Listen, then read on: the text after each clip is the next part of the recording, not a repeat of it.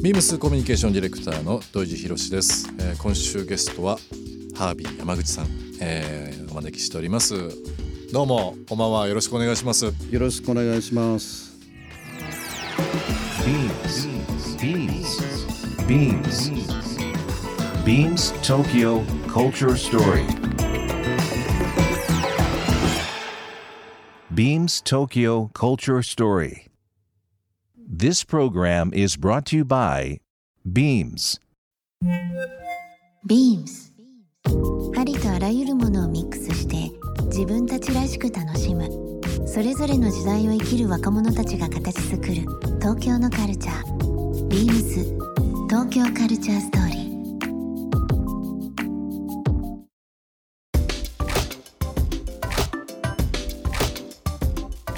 ハビさんがちょうどロンドンに行かれたのが1978年の、えっとね、今しが73年。失礼しました、うん、1973年の9月23日に立たれたということでで、えー、ネットの記事でも見たことありますけども。まあ出てくる人たちの名前が すごすぎて何ですかねこの、まあ、パンクロッカーだ ミュージシャンだ、えー、あそしてまた演劇人だっていうまあ冒険で向こうに誰も知り合いもいませんし、うん、ビザをどうしたら伸ばしたらいいんだろう。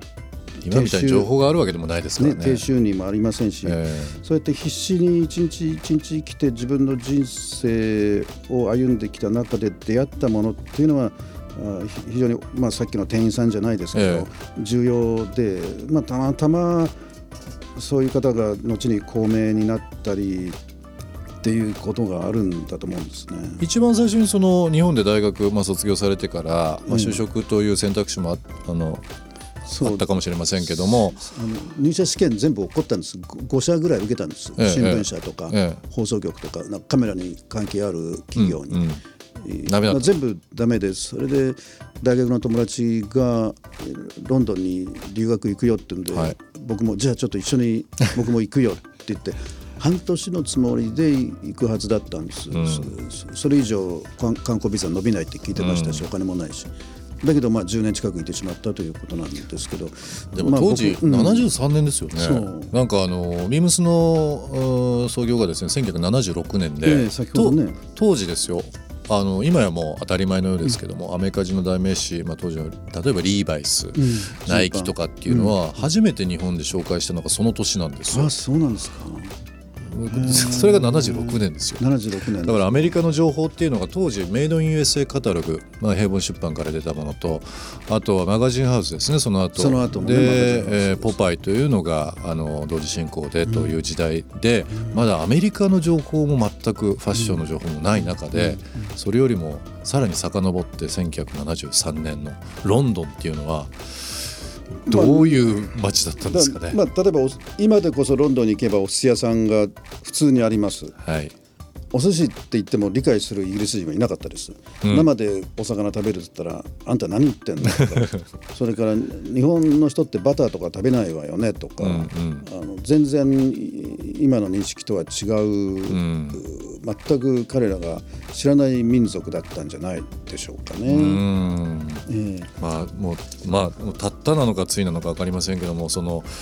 40数年の、えー、前という形になりますけども。でもその、あ、彼らにとって、まあ、日本人っていうのが珍しいから余計僕がカメラを持ってひょこひょこ彼らの前にいたっていうのがちょっとエキゾチックっていうか珍しいっていうか、うん、あまりないシチュエーションだったっていうのも彼らの、えー、好奇心に触れたのかもしれない、ね、例えばボーイ・ジョージさんとか女型でした当時からデビュー前から。うんうん、でたまにその女方をあんまり好きじゃない町の人に例えば高齢者の方とかにバスとか地下列で会うと、ええ、まあ、汚い言葉で罵声を浴びたり唾かけられたりっていうんで、うん、とても悲しい気持ちで家に戻ってくる日なんかもあったんです、うん、その時に「ハービー日本には歌舞伎ってのがあって男が女役やってもいいんだよね」ってすがるようになんか僕に歌舞伎についてなんか話してました。うん、で僕が彼らを見て偉いなと思ったのは、まあ、パンクロックもちょっとアグレッシブな格好してます。そのパンクの前のテッズっていう一個前のファッションから攻撃を受けて殴りかかられるとかキングスロードというところでそういうこともあったしボーイ・ジョージのようにちょっと女型とか化粧系のパンクの後のニューロマンティックスっていうムーブメントで唾引っ掛けられたりとかあるけど、じゃあ普通の服に着替えて会場に着いたらクラブに着いたら着替えればいいかというようなことは彼らは考えないで自分のファッションイコール自分の生き方だ人生だっていうことで喧嘩を仕掛けられるようが唾を吹っかけられるようがファッションを変えないかった、うん、会場について会場に到着したら着替えようっていうようなことは一切しなかった、うん、それを見ててすごい信念なんだなと思いましたしボーイ・ジョージがデビューして、まあ、さなぎが蝶になったからこのごごとく美しくと舞い上がってからはみんなアプリシエートっていうか評価するけど、う。ん、その前の彼らの淘汰されちゃうような時に頑張ってたっていうのをみんなデビッド・ボーイもマーク・ボランもパンクロッカーもみんなそれを経験して変に妥協しないで今があるデビューがあるっていうことなんですね。まあ、したがって彼らがバラードとか歌うとなんか僕はすごく涙が流れるんですけどおそらくデビュー前の苦しかった頃唾引っ掛けられてた頃のことを思い出して何かあ極まるものがあるんだなとか思います。もうそのまあボーイ・ジョージの名前もそうですけど、うん、あ今日なんかお持ちいただいてるんですね。ねプリントねボーイ・ジョージの写真あったと思うんですカルチャークラブボーイ・ジョージとルームシェアをされてた時のそうなんですよね。すごく写真ですか？ダイアナ妃もありますよ。ダイアナ妃の今写真をこれはねお見せいただいて。ピストルズピストルズ。ジョニー・ロットの横顔あこれボーイ・ジョージさんねなんか綺麗。これがねデビュー前せんべい布団で寝てるボーイ・ジョージさん。それはルームシェアされてたお部屋の中ですか？で、ええ、右にジーンっていう女の子がいて、うん、あんたガス代払ってないから払いなさいよって結構ねきつい言葉で言われてるんですよ、うん、ああ今金ないんだよみたいなことをやって僕カシャって取ったんですよ。まだ全く無名の彼を。彼が「えこんなとこ撮るの?」みたいな「オーマイゴーシュ」とか言ったんですよ。はい、でもう有名になってカルチャークラブで来日した時に、初めての来日1989年、はい、僕もずっと帯同していて、はい、ある日楽屋でこの写真を見せたんですよ。で多分彼にとっては屈辱の 貧乏時代の写真だから、はい、ヒッチャブックかと思ったの、ええ、そしたら彼の反応は逆で、うん、マネージャーからミュージシャンみんな呼んで「うん、おい集まってくれ」と「ハービーがこの写真を撮ってくれてたんだ」実はさこの前僕は一晩で有名になったんじゃないって一生懸命言ったけどみんな信じてくれなかっただろう、うん、僕にもこういう時代があったんだよそれをハービーが撮ってくれてたぜってみんなに見せているんですよ。でやはりさっきのねその唾引っ掛けられたりとかそういうデビュー前のものがね、え。えー、すごく彼らに大大事でそのデビュー前のことを知ってる人っていうのは珍しいわけですよね。どうしてもその輝いてる瞬間輝いてる時を見てしまいますからね。うん、それで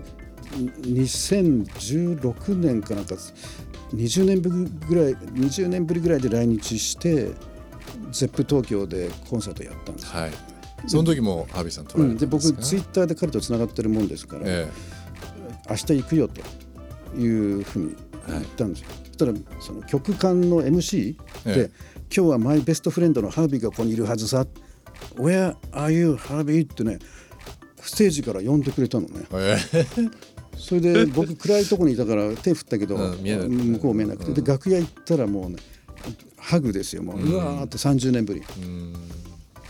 でツイッターを彼がやってるのを45年前に見つけてであの時のハービーですよ。覚えてます？私は今東京に住んでます、うん、そしたら覚えてるよその最後の言葉がいいの。Are you happy in Japan? 日本では君幸せって。それはただ How are you? とか How it's going、とかじゃなくて昔ロンドンに住んでたよね。で一緒にシェアした時もあった。今日本なんだろ君の人生、うん、日本にいて幸せなのかいっていうすごい気遣い、うん、ただ元気とか言うんじゃなくて。で30年ぶりにゼップの楽屋で。あの幸せだよ。それで僕もね「Are you happy as ボーイ・ジョージボーイ・ジョージで君の人生幸せ?」って聞いたら「Of course」って、うん、その確認をして2人安心したっていう。うんいい話です。ね、ね、そのやり取りすごいと思うな。ビームス東京カルチャーストーリー。ゲストにもプレゼントしました。番組ステッカーをリスナー1名様にもプレゼントツイッターでインター FM897 のアカウントをフォロー。プレゼントツイートをリツイートするだけでご応募できます。また番組への感想は「ハッシュタグ #beams897」「ハッシュタグ #beams 東京カルチャーストーリー」をつけてつぶやいてください。もう一度お聞きになりたい方はラジコラジオクラウドでチェックできます。ビームス東京カルチャーストーリー。明日もお楽しみに。ビームス